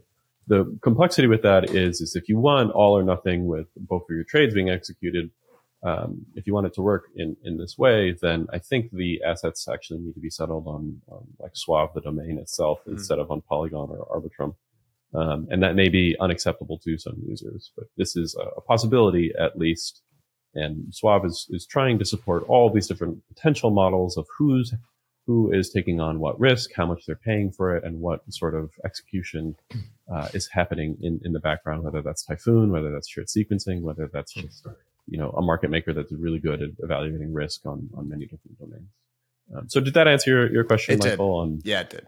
Yeah. Appreciate it. Yeah, so the way I think uh, we think about Suave internally, I think is definitely more as the demand side for these cross-domain transactions, and then kind of expose a lot of tools that allow for supply side also to emerge, right? And these definitely include the shared sequencers that Jon was talking about at length earlier, but also any other form. Um, and they they kind of get easier to build and integrate um, because Suave provides kind of the the tools for like uh, trustless collaboration on private data, basically. And what I would say too is that by aggregating this demand side, by creating, you know, to your point, uh, Michael, standards for how this sort of uh, bid or value that users are willing to pay for cross-domain atomicity, by exposing that to the world, you then provide incentives for, for proposers to um, you know, pursue cross-domain atomicity uh, solutions like Typhoon, like shared sequencing, because they see, hey, you know, there is all this value that I can um, that I can get as a proposer if I integrate, you know, solutions that um, make it less risky for users to execute on these types of preferences. So in that way, it creates a market that I think incentivizes the exploration of more cross-domain solutions. Excellent. I just I have like kind of a continuing just set of questions here, but I, I really like that idea of kind of trying to approach things from the demand side. I think many arguments, especially investing arguments in crypto, tend to be kind of focused on the supply side. So I love that approach. What's your sort of strategy from the Suave perspective of aggregating that demand side? I think, Bert, that might be a great um, time to talk about um, the order flow auction and how it relates to Suave. Because uh, so, Mike, uh, one way that we've been thinking about aggregating the demand is definitely by kind of starting out um, at the next set of features that uh, actually the order flow side of the market wants. So what we're seeing on ETH Layer 1 in particular uh, is the rise of what we call order flow auction. Mm. Um, and in, in case your users don't know what this is, order flow auctions is this notion that you can send a transaction to an auction, and that auction will um, auction off the right to execute uh, a transaction behind yours, usually. And instead of the block builder or the proposer getting paid, uh, it is the user who sent that transaction getting paid um, within this auction. So it's a way for users to internalize the MEV that they create and get better execution. Um, so an auction for order flow. And um, we think this is super interesting as a way to live up to one of Flashbot's commitments of redistributing MEV. And we saw that there was a, a great amount of demand in, in, the short term for this. Um, I think you need to have order flow auctions um, as, a, as a starting point, but you also need these to, to be decentralized. So I don't think it really matters what you're doing at the block builder level or the proposer level and how decentralized those are if the dominant way that users are interacting with the chain is through, you know, a single centralized order flow, uh, order flow auction and one endpoint to the chain, basically. Um, and so what we've been working on at Flashbots for some time is, is how do you create an order flow auction that you can decentralize that is permissionless for any searcher in the world to participate in. Um, and the follow up question that we're starting to work on now is how do you take the outputs of that order flow auction, bundles that include users transactions, but searchers as well, and have those be used by any block builder uh, in the universe? Because we don't want to create, um, you know, a world where only trusted block builders can get uh, the outputs of, of these order flow auctions. Um, so these are really taking what uh, we're working on with Suave of these primitives of how do you have parties commit to each other in the MEV supply chain? How do you have privacy? and pulling them forward and anchoring them in um, something that we see that has market demand today in order flow auctions. So we can ensure that these this critical infrastructure is decentralized. Yeah, I, I, suppose my my next question to you there is can you just like I, I have a pretty clear and actually order flow auctions and, and the ride the increasing prevalence of them is definitely something Hasu and I are super interested in exploring. I think I've got a pretty good mental model for what a centralized order flow auction might look like. Um, but I'm having a little bit more trouble sort of reaching in my mind for what a decentralized order flow auction might look like. Um, so can you kind of describe some of the mechanism design that you guys are playing with at Suave and what would that actually look like in practice? Yeah, so I would point your read your listeners, not readers, uh, to read something that I wrote, um, and, and, we wrote at the Flashbots team called MEV Share, uh, and it's on the Flashbots forum, so collective.flashbots.net it details our design for an order flow auction, um, which has privacy at the core and is permissionless for any searcher in the world to uh, participate in. And the the way that it does that is through um, through this notion of privacy. Um, so normally, a user and a searcher are going to have a hard time collaborating because if the user sends the transaction to a searcher in clear text, the searcher can just um, take that front run the user, uh, extract all the MEV and run off with it. There's really, you know, nothing that guarantees the user that they get MEV paid back. Um, and the user has, has no, no bargaining power as well. And there's no guarantee that they won't get front run either. Um, so MEV share, uh, gets, gets around this and it, it creates a permissionless market where any user can interact with any searcher through the notion of programmable privacy, where instead of sharing, uh, transactions in a clear text with searchers, we selectively share information about those transactions with searchers who can use that information to probabilistically extract MEV. So instead of sharing your Uniswap V2 trade or SushiSwap trade uh, trade details, you could only share, for example, the pool that you're trading on. Um, and a searcher could see, hey, this user is trading ETH USDC. I don't know what direction. I don't know how much, but um, if the price of ETHUSDC on Uniswap V2 moves to this amount, then, you know, I'm willing to buy. And if it moves the other direction, then I'm, I'm willing to sell, um, and still pay some amount for this. Uh, so the, the trick here is, is to share just enough information that you can optimize for MEV, but not too much where the user gets worse outcomes.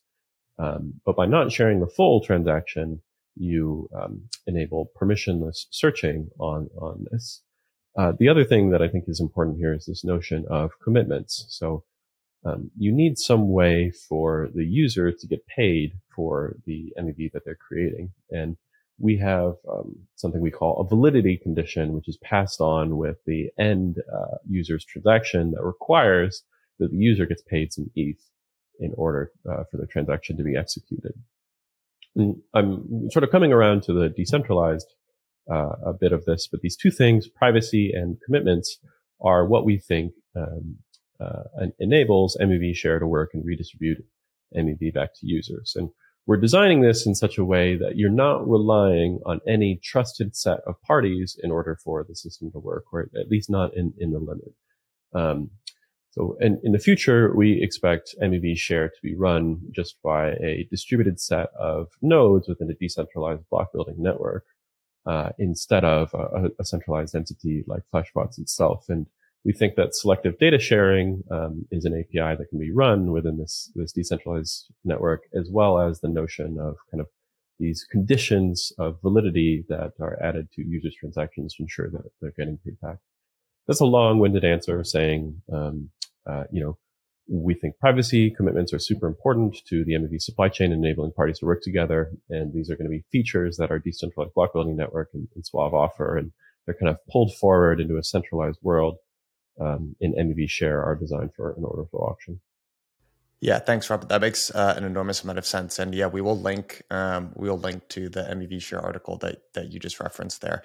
Um, I, would like to uh, for for listeners kind of give people a little bit more of a concrete sense of what Suave is. Um, I know there are sort of three components to it, Robert. There's the preference environment, there's the execution uh, sort of market, and then there's the decentralized uh, sort of builder. I also, you know, know that Suave is kind of its own chain, and I almost think of it as kind of an alternative mempool for you know being able to express um, these sorts of preferences, and they actually sort of get get routed. So, can you kind of just describe again, uh, almost from less of like a high level and more of a concrete sense, just what exactly Suave is and what's sort of the timeline for um, development as well?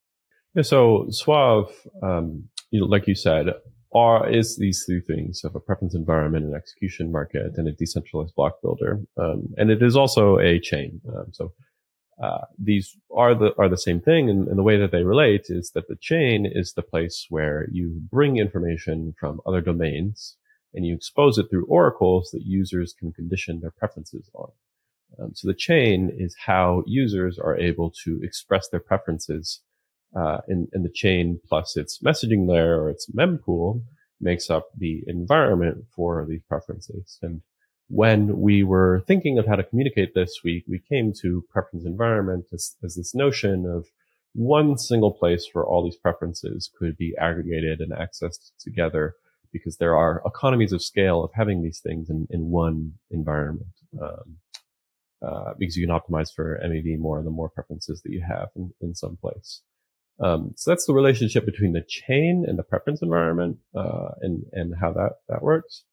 Um, we also wanted to delineate the execution market, um, because it's a super important part of Suave Works. It's, uh, at, at, the core of it is this notion of a competitive marketplace of specialized actors that can take these preferences and execute on them, regardless of whether it's Ethereum, whether it is, uh, you know, Polygon with Arbitrum, Solana, you know, a Cosmos chain, etc.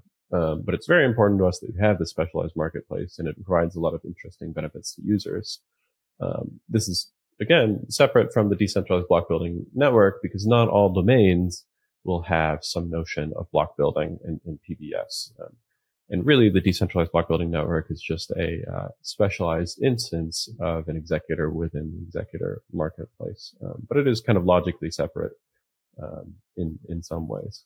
I hope that makes it a little bit more concrete. Um, you you can think of uh, Suave and how to relate all these things as Suave being a chain where you express your preferences. On the back end, you have these specialized executors that are competing on them, and the decentralized block building network is just one example of that. Um, does that help concretize it a little bit, Michael? Or are you looking for for something else? Um, and I won't be offended if you are. Oh, Jon is. I see you on mute. Yeah, I, I have some questions on this. Um, so I, I just wanted to clarify on some stuff. So I, you're saying like as a user, you express preferences via like the actual Suave chain itself. You have funds. There is a contract to express those bids. So do you need to be going through that process of uh, using Suave chain to express a preference if I just want to like send my order through the order flow auction that will eventually like plug into Suave on the front end? Is that the way that you would have to communicate to it? I think if you have particular preferences that you want to express, like, you know, in this order flow auction, I only want this order to be executed if I am paid one ETH, as an example, then you'll probably need to condition like a special Suave preference that includes those parameters on it. I think um, if you're just a regular user and you want to use Suave, it'll be as simple for you as uh, you know rpc.flashbots.net and throw it at the RPC, and uh, the magic happens on the back end for you. Um, but uh, so, did that answer your question? Yeah. Um, another follow up kind of question I had on that was so as far as expressing these preferences of like, let's say there's some arbitrage that I see, like I want certain transactions to close this that I see on another chain. Um, if that going through that process requires me to express a preference on Suave chain um, to communicate like this is what I want done, uh, that would imply that you're like you're bounded by the Suave chain block times of like if another chain that I want to express a preference for has a really fast block time and like maybe that opportunity is going to disappear. Mm-hmm. Um, that would mean that Suave chain like needs a fast block time to be able to express that preference in the first place. Mm-hmm. Um, so does that kind of pressure just lead to back to the point of like you described earlier of like the pressures of low block times? Does that like incentivize Suave chain to have super super low block times, um, and then kind of like have that race to centralization there? I think it, it is um, a little bit different on Suave Chain for what it's worth because we're really only uh, posting data about other chains and settling payments. Um, so it's like, I think in some ways less important than other domains um, that we have. Uh, yeah, so I'll, I'll, just point that out. Um, but uh, you raise a really good point, and I do think that Suave's block times are going to be uh, have to be faster and should be a little bit faster than other domains. On the other hand, I think there are ways to craft your preferences up front that don't require you to uh, communicate those in real time. Um, so as, as an example, uh, you, you could offer to an executor on a domain that's really fast, Hey, if you get a, uh, if you spam my contract and it emits a log that says success, I'm willing to pay you some amount. And that gives an incentive up front for an executor to be spamming your contract um, at the precise moment where it needs to be without you needing to communicate that, you know, at the moment that it needs to. It'll just spam your contract a, a priori. Um, I think you could probably do th- similar things with latency. And in that way, there's like upfront ways to communicate your preferences to prime executors to be working on um, lower block time domains. Make I sense? would, Jon, I would also point out that, um, so you can think of Suave almost as, as it's like a, a board where basically anyone can submit their uh, transaction requests or transaction execution requests. And once you made such a request and it's floating in the Suave mempool, then the request is basically out there. And anyone who goes and executes it, they can then come and claim their payment later on after the transaction was executed. Basically, they need to execute it, and then an Oracle reports the state change from the domain, and then the payment can un- be unlocked on the target chain. So that means that the settlement is not bound to the block time of the target chain. The settlement can basically happen at any time later.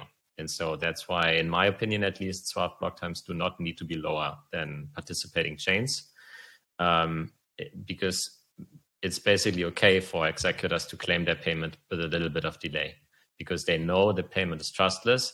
If they have the transaction, they can get it included anytime later, and um, then they're going to get their payment so the yeah so the, to to be clear like the the settlement after the fact isn't the part that like i was kind of getting at there because yeah that can kind of happen whenever um, it's more that kind of initial step of if it requires a transaction on Suave, t- Suave chain to communicate that preference in the first place then if that block time is longer than yeah. the domain that i want to express that preference for i won't be able to express the preference in time um, so that's where I was yeah. wondering, like, where that centralization so pressure. I believe you can communicate all your. And correct me if I'm wrong, Robert. I believe you can communicate all your preferences um, just through kind of these pre-signed transactions. They do not actually need to be mined um, in Suave Chain in order to be commitments. Yeah, that that does work. Uh, um, you may want to. We do have a notion of like a special transaction in Suave that will carry your your signed commitments if you want to throw it in the Suave mempool, um, which is what you would want if you want the maximum number of executors to access your, your transaction if you want it to be censorship resistant. Um, if you want to skip all of that and really save on latency and it's really important for you, you could communicate it directly with executors. That is right. Just with this um, signature model that we have been talking about. I do think you're, you're, like touching on something, Jon, which you can't ever really get around um, just because of the laws of physics. Like there will be some cross domain MEV, which is not possible to extract because of latency. Um, and there is some kind of pressure like there is today uh, from latency and cross domain um, extraction on domains to centralize and have faster block times too. I think that's kind of inherent to cross domain MEV. I don't know that there's anything that we can do about that, but it is one of the reasons why it is important for us to, you know, as a community align on uh, having real decentralization. And as a part of that, I think probably slightly longer block times than we do today um, in order to reduce this pressure of centralization from cross domain MEV in the long run. A quick follow up question. Can you elaborate a bit more on why it is exactly that? So, like, that you need a chain in certain cases to express these preferences um, and to settle them after the fact, as opposed to just having this kind of more peer to peer protocol layer part of Suave where, like, I can just communicate my intent um, and you know, if you execute it on the other chain, like you just get paid on that chain. Uh, like, why do we need to go through this process of like communicating that through Suave and then like having this Oracle problem to go back to settle that payment after the fact? Of like, why can't we have this more global peer to peer layer and then just like settle on those chains themselves? And like, I'll give you a payment on that chain if you get my thing done. Uh, it's a good question, Jon. Uh, the TLDR of it, as I understand, and correct me if I'm wrong, is like, why do you need a chain, right? Why do you need a new blockchain for this thing? Um, and there's a, a, few reasons. So in, in order to be economically efficient, we need some way of transmitting preferences. We think that is both, um, you know, as, uh, uh, as low cost as possible and DOS resistant. Um, one way to be DOS resistant is to force attackers to pay a cost, uh, if they, if there is spam within the network. Um, and with a blockchain, we can impose a fee during periods of network congestion um, by including preferences on chain, uh, and this would deter attackers.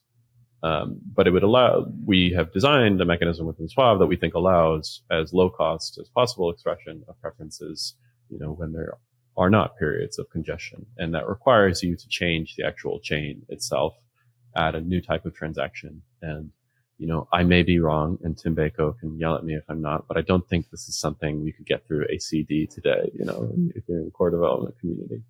Um, so practically it allows us to introduce new mechanisms that we think are more economically efficient to uh, express preferences while still having the property being DOS resistant.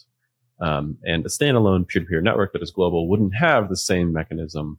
Um, at least I haven't seen any design for it thus far. Um, the, the second more general thing, other than this one specific mechanism for how you achieve low cost, uh, but DOS resistant expression of preferences is the, the notion that by owning the, the sort of full stack, by being able to uh, change things on the full stack, we can, um, uh, it, it's, it's much more flexible and we can iterate more fast on many different design parameters and make tailored optimizations that again would be very difficult to retrofit on um, an existing domain and which you may not want on an existing domain as well.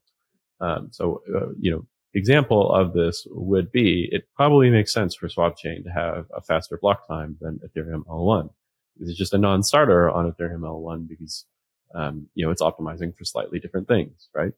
Uh, but we can offer that at, at, at, at uh, Chain. Uh, another example is, is we thought of making Suave Chain a rollup that is using sort of the derivation function of the rollup in order to get trustless access to L1 data and all L uh, rollup data, um, so as to not need oracles uh, that have any kind of trust assumptions to it, or at least use the same trust assumptions as L1.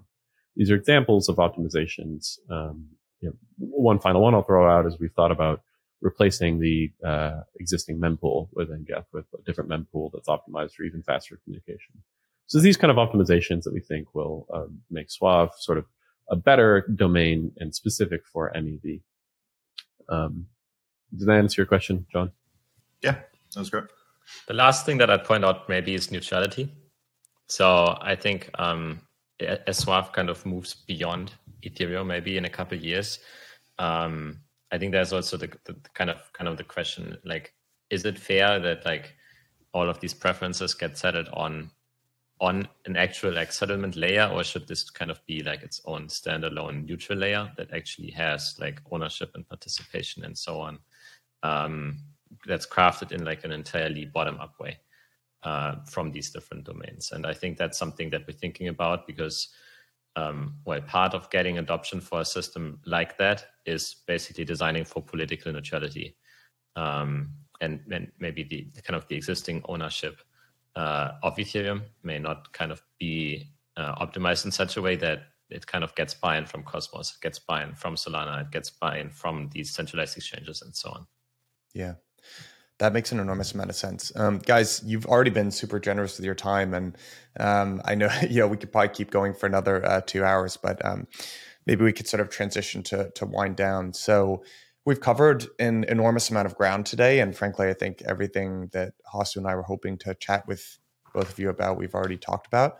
But if you want to just leave listeners with one idea or sort of bookend the conversation with either kind of a hope for how MEV might play out on these sort of roll ups, or maybe something to avoid, or just anything that you want listeners to kind of take away from the conversation. Maybe if we could just end with that.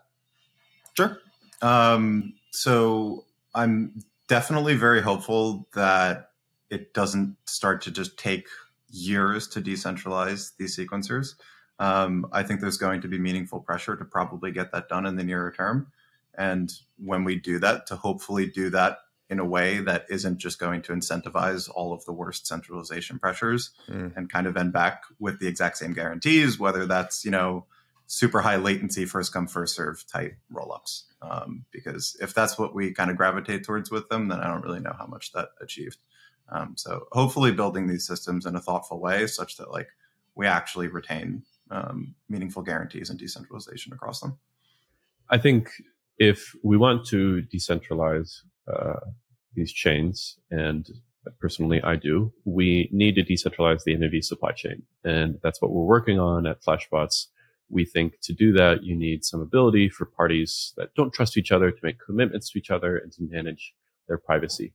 And this is what we're trying to do with MEV Share. It's an early experimentation for those things within the use case of an order flow auction if you're interested in this and interested in ensuring that MEV doesn't become a centralizing force for Ethereum and every other domain within crypto, please come work with us. We um, are super interested in collaborating with with others, um, and we're going to be working on uh, a bunch of interesting problems in the future, like how to share order flow and how to make uh, the most efficient um, order flow auction possible. So if you care about decentralizing MEV, decentralizing crypto, please come work with us. Check out MEV Share uh, and let us know if you want to collaborate. Excellent. Thanks, guys. Um, this has been a, a, fascinating conversation. Thank you both so much for your for your time. Cheers. Thanks for taking the time, guys. All right, Hasu. That was a great episode.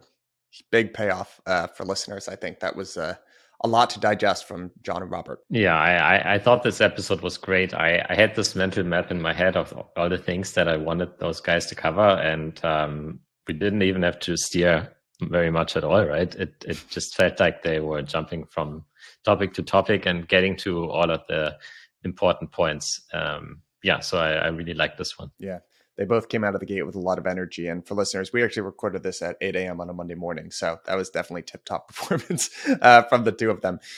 One one idea that I thought was very interesting, Hasu, that I wanted to get you to unpack the implications of a little more is that hypothetical that you posed about every chain being destined to be influenced by the sequencing of another chain. Robert had a very interesting answer to that, but could you kind of I'm still kind of trying to digest what the implications are of that. Could you unpack that concept a little more? Yeah. So the reason that I, I asked this was that there is a lot of value to um, having cross-domain synchronicity because it, it yeah. basically allows for better bridging, but it also allows for the, the more economically efficient capturing of cross-domain MEV. And so I liked how Jon was actually also going into some of the drawbacks of that, right? So one is definitely the value capture mechanism is is is less direct and it's it's also like it's entirely not figured out how that would work. Um, also, I think the like loss of sovereignty is also like worth mentioning. And so I think in the Cosmos ecosystem today, we see um, a push towards sort of actual like applications taking control of their ordering, like through becoming um, blockchains, right? And then like ABC, ABCI plus and so on. And um, I think that the like shared sequencing is on the far other end of that spectrum, where you actually give up like all your sovereignty about your sequencing. It's not even like you are on one chain with other applications and you share kind of the same sequencing rules with them, like you would on Ethereum today. No, it's actually like you are on chain with all of the other chains. And like all of these chains actually share the same rules. And so that's one thing that i guess we didn't say about these shared sequencing networks which is really that like they all need to opt into the exact same sequencing rules in order for that to work right? Um, and uh, yeah so I, I, think that was worth pointing out. Um, and um, yeah so I guess the, the, the question that that I have is really like how big is this economic pull going to be? Right. So how big is cross domain MEV going to be? And as a result, kind of this this this idea of all chains outsourcing uh, their sequencing to to the same chain. Um, and um, I, I, mean, I, I think it, in a sense, it, it's like really scary idea, right? Because the more uh, the more chains are going to be sequenced by the same sequencer. I mean, even if that sequencer maybe doesn't execute the transaction, then we, as we discussed, kind of there are block builders who will need to do that.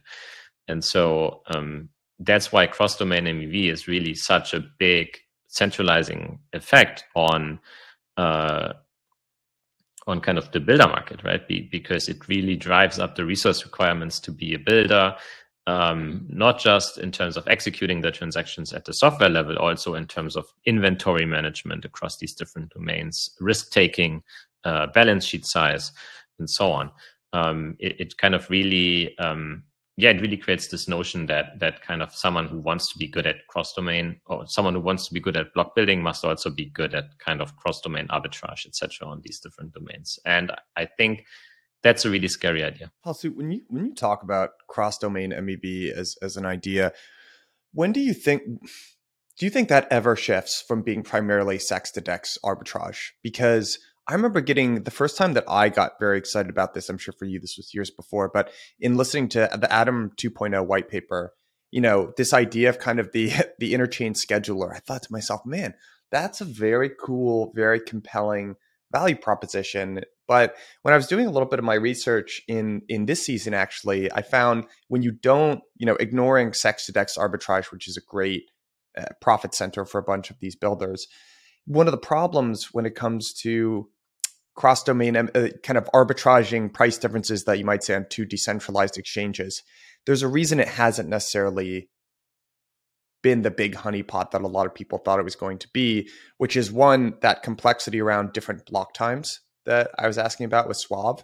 But then economically, the spreads of uh, decentralized exchanges are much wider than the than the spreads on on a centralized exchange. So when you think about how juicy an ARB needs to be, you know, you need to basically be able to pay for transaction costs on both decentralized exchanges. And the wider those spreads are, the less attractive the the arbitrage is going to be. So I'm just curious how you think about cross domain MEV evolving over time. Do you think it's this enormous, very sexy sort of pot of potential profits? Is it largely just going to be arbing the price of Binance, you know, which is kind of what it is today, which is where price discovery happens? How do you think about the evolution of cross domain MEV? Yeah, I should caveat that by saying that I'm really not not the cross domain MEV expert at, at, at mm. Flashbots or, or, really kind of in, in the MEV space in general. But I, I mean, I think you touched on some very interesting points. So definitely Binance is kind of the domain against which like most arbitrage happens today. And so mm. there is a lot of cross domain MEV. It's just against like a centralized domain, right? And so right. I guess the question then becomes, well, how does that change? Like, for, first of all, what does it mean for crypto? And I think it means today that um, many of the top block builders are engaging in in kind of Binance Ethereum arbitrage, um, because that that's basically how they can best monetize their um, their block builder status, right? Um, yeah.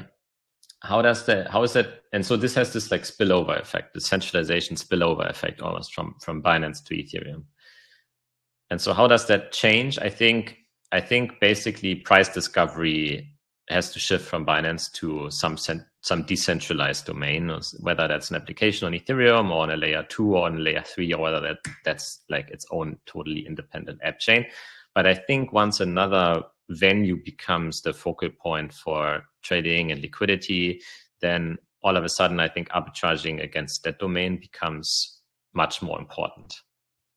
Yeah. Very well said.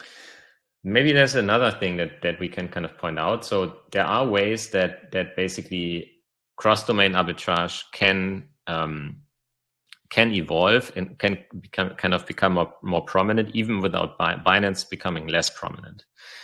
And I think if you, so if you as a searcher, imagine like you're a searcher on, on Ethereum today. And so you, there's a lot of arbitrage basically where you don't have any way really to close this without taking balance sheet risk, right? And so maybe you right. don't engage in these at all. And so um, maybe there's very little competition for them because kind of the like Binance, the Binance leg might be very centralized, right?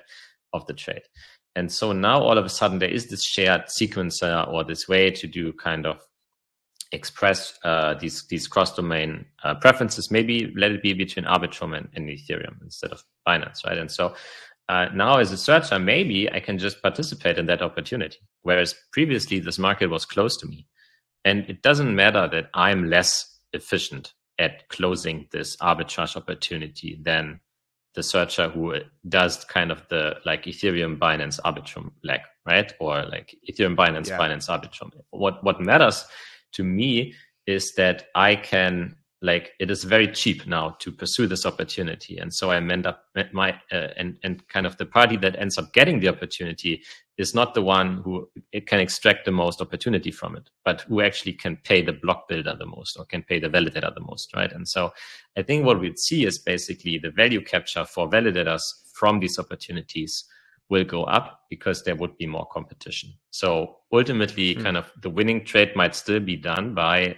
whoever controls the Binance, the Binance leg of the trade, but uh, the opportunity set at large will become much more competitive. Um, and kind of the the margins will get compressed, and, and more of the revenue will go to uh, the validators on these respective domains. That that would be one guess. Yeah, I think you might be absolutely right about that. One, one question that I had for you as well, Hasu, I didn't want to get too into the weeds technically here, but you know, you often hear, I'm, I'm, sure folks, if you've tried to learn about this stuff on your own time, you know, there are a lot of these sort of, uh, you know, like uh, new actors, right? Especially that get introduced with the implementation of things like Suave, like executors, right? Um, there's also in MEV share, there's the matchmaker, and there are all these kind of new entities. And a question that I often try to ask myself as I close my eyes, I try to imagine who are actually doing these sorts of actions. And you know, when I when I kind of think about this, I think from a business standpoint, it makes sense for the kind of consensus infrastructure providers at like main chain to sort of move up the stack. So that's why I asked that question about validators. Like if valid people who are validating Ethereum, if that were me, I would have the competence of okay, securing a chain at the main chain level. Then I would try to move up to rollups. And when I think about executors and what I was hearing Robert describe, I think that actually sounds a lot like searchers, right? Am I am I right or wrong in describing that, or how do you think the activity migrates up from main chain to this rollup environment? Yeah. So first of all, I'd say I think there is a reason why I think especially like more technically or like architecture likely minded yeah. folks they tend to introduce a new role. I think it's because of the logical separation. So right. anything that doesn't have to be done by the same role, they basically say this is a new role, even though in the beginning it might be like done by the same role. So in the same part, yeah. In, in Flashbots, like we are going to run a matchmaker and we are going to run a block builder, right? Even though a block builder can also be a matchmaker. So especially uh, with regards to the executors in Suave, I, I acknowledge it's like as a term or like a concept, it's a little bit confusing because it really makes you think this is going to be a new role, whereas it's really it's much more of an umbrella term for a bunch of roles that already exist. So especially with regards to Suave validators, so that is not actually a new role, but that is really uh, more of an umbrella term for different parties that already exist. So um, a Suave executor is anyone who can get your transaction in at the target domain. And so if you think about who, who, who would be kind of the best party to to do that, right? Because the executor is also permissionless, so it's really about self selection, like who will step up to fill that role of the executor in in kind of in equilibrium. So we know at the like farthest end we kind of have the validator because they uh, they have kind of the ultimate uh, the ultimate monopoly over transaction ordering, right? But they also might uh, outsource this to a block builder and the block builder themselves, they might run an MEV auction uh, where they outsource kind of uh, the ordering to searchers, right? Um, but then you may even have kind of shared sequencers, right? So they do the sequencing for different domains, and so they might be an executor. But then you might have chains maybe where there isn't even like a builder, and so then the searcher kind of might just go straight to the blockchain in order to get a particular um, transaction mined. So, for example, Robert was saying what if there's what what if there's no PBS on a chain and it just has has kind of first come first serve? Well, what's going to happen is there will kind of there's no reason why like a kind of latency auction as a service shouldn't emerge, because if there's some party who has this preferential access to latency on that chain, what they end up doing is they end up monetizing that in some way, whether it's in a proprietary way, but they can also outsource that. And so in TradFi, I think you saw that uh, already a couple times. So, for example, there was uh, there's there are multiple privately owned um, microwave tower networks that are basically, I think it's on the order of like two to three times as fast as kind of the regular internet, the way that they send kind of information packets across the globe.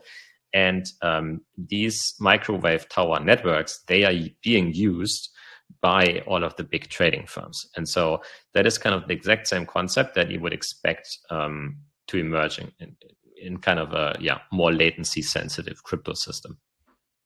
Yeah, it's you know the more I kind of dig into Suave, it's it's just so impressive just in how audacious sort of the scope of the work is and i'm just very very curious to see how it all plays out and gets implemented in practice because yeah it's almost like every time i try to learn a little bit more about it there's this whole new rabbit hole of concerns that i wasn't necessarily thinking about uh, so it's going to be phenomenal to watch you guys build that i think my last my last question to you on this is i again this is you know we're risking getting into some pretty technical spots here but that's what this whole episode was. So I'll just sort of ask you, you know, when I when I sort of look at this idea of shared sequencers, the mental model that I have, again, and I think Robert mentioned this during the episode, is actually borrowed a little bit from from Cosmos a bit and their kind of idea of interchain security and validators securing multiple different chains. And my memory of of how that works in Cosmos is there's some kind of physical limit to how many chains one validator can actually validate. And uh, one of the questions that I didn't really want to get into, but I'm very curious about is are those same limitations going to exist in shared sequencer networks in Ethereum? I would guess that they probably are. And we talked about the hardware requirements being a little bit higher as well. So I guess what I'm kind of trying to let me let me steelman something that I feel like is a non-charitable interpretation of how all this gonna, is going to work. I have a feeling you're strongly going to push back, and then tell me why I'm wrong. All right, with this sort of uncharitable interpretation. But in the same way that I'm not sure, in the same way that the US sometimes gets accused of, we have very good labor practices over here in the US, but don't look at how we actually outsource the labor in kind of Eastern markets, right? So, kind of like the Nike example of, well, we have really sterling, very upstanding sort of labor practices over here, but really our sneakers get made over in uh, Bangladesh where there's less good labor practices. I think you could uncharitably make that argument with Ethereum, where we've limited what's going on on chain, and Ethereum at the main chain is this kind of very neutral settlement layer where you know anyone can be a tiny little validator but you've pushed some of the less desirable aspects of it just up the ladder to to rollups and rollups are where all the execution and the users are going to interact mm-hmm. and they have a lot of the problems that some of the l1s kind of get rightly rightly push back mm-hmm. on, right? You've got centralized sequencers, you've got a very strong sort of push towards latency because people want faster confirmation time. So what, what's the reason why that's not necessarily the case and how is this shared sequencer network going to solve some of these these problems oh man um i think i mean i think it's be like i think this is happening to a degree um that, that, that definitely like Ethereum kind of pushing these challenges of like making Ethereum scale and providing a great user experience to rollups. So I think that's by design. Uh, I think mm. maybe like Ethereum core developers were wishing that maybe like some of the rollup choices with regards to UX had been different, right? But I think it's kind of owed to the fact that well, rollups are kind of non-custodial and they have this like censorship resistance mechanism, uh, so you can always get your transaction mined through the layer one contract. I think all of these kind of gave the teams working on these rollups uh, in almost like a I, I don't want to say it was a false sense of security, but like a sense of security that they had really had a lot more freedom kind of to make centralizing choices and and um, uh, operate or like innovate on kind of the the UX more so than maybe the decentralization roadmap. And um, I think the other point is just this is like the almost like a result of kind of very intense competition between them, right? Because the market yeah. forces just pushed all of them to launch um, before having fraud proofs and, and so on, right? Before kind of being really decentralized or like before having decentralized sequencers. Um, and yeah, so I, I, think I, I really like have a hard time like blaming anyone for their choices. If I'd been in the same position, I'm sure that kind of I had felt the same pressure from market forces, and I think they all like did what they could, right? And so uh, I don't think it's it's anyone's fault. I um and with regards to kind of what you asked about Cosmos, I thought it was an interesting question. I don't know the answer to it. Like the answer why kind of Cosmos, like the interchain security has the scaling limit, right? We should definitely ask that in our episode on Cosmos. If I had to guess, then it's maybe a mix of well, like the like the Cosmos validators, they basically execute all of the transactions, right? So they don't have proposer builder separation. So that's one thing. And the other thing is maybe uh, kind of about like stake re, re uh, uh, hypothecation in the sense that maybe if they like restake quote, quote unquote like the Cosmos validator hub stake too many times, then maybe the security for everyone starts going down after a while, right? Uh, because mm. they they basically spread the security out over too many different host uh, uh, customer chains, and so I could imagine maybe it's like a mix of these two or something like that. And um, uh, yeah, I don't think maybe I don't think necessarily that like shared sequencers will have the same problem. I think they will definitely have the problem of just the builder, like the builder role in these networks is just going to be incredibly centralized. Um, just because the yeah. like yeah the, the requirements of being a cross-chain builder are just so so so much higher than being like a ethereum layer one builder and um yeah, frankly, that's like that that that's why we have this like very audacious vision of decentralizing the MEV supply chain because yeah, not just on the single domain, but even like horizontally across several domains by providing different parties kind of the tools to collaborate in a trustless way. Um, uh, just so all of these roles don't have to be played by the same parties. Yeah, well said. And by the way, I don't I can't say that I would make any decisions differently than the the layer twos on Ethereum would either. Although I would, I don't know if you remember giving this quote, but it stuck with me. You said it in, I think it was like an I Pledge Allegiance podcast a little while ago about people, crypto, the the intense cyclical nature of crypto actually culling people who make short term decisions. And I actually was listening to you at the time because it was during a bull market and not agreeing with that quote. And then, frankly, now, you know, with the benefit of a full year of bear market and watching how it's played out, I actually do agree with you a little bit. And I, this is, you know, beyond the scope of this MEV podcast necessarily, but I did, I, I found myself wondering about that exactly when I was watching this Arbitrum governance snafu play out and wondering to myself, well, do you really need that billion dollars to play around and kind of be fast and loose and match the Polygon deals? Or is that actually not money that's particularly well allocated that way? And if you had a, a longer term framework on it, then I, I, don't know. It's maybe beyond the scope of this MEV podcast, but I do find myself wondering that quite a lot, actually. Um, all right, let's give listeners a little bit of a tease for the, the next episode here. So, this next episode uh, is going to be an interview with two searchers. So, this is kind of a fun callback to the original interview with a searcher that you did it's got to be back in 2020. yeah, MEV 2020 or 2021. Yeah. Yeah. So this one this one will be fun because we'll really get into the nitty gritty of what the the searching role kind of looks like today mm-hmm. and some of the the PvP activities that go on for yeah for searchers. I so. think it would be very interesting to also listen back to the original episode just to hear what changed in like the the two to three years that that lay between these interviews because I think um I mean so these two searchers who are interviewing I think they're really on top of their game and I think mm. that give us a great overview over what it takes to be a searcher today, how much more sophisticated it is, and how much more resource intensive. I think those would be two takeaways that I'm expecting to get. Absolutely. All right, Hasu. As always, this has been a fun one. See you soon for the next episode.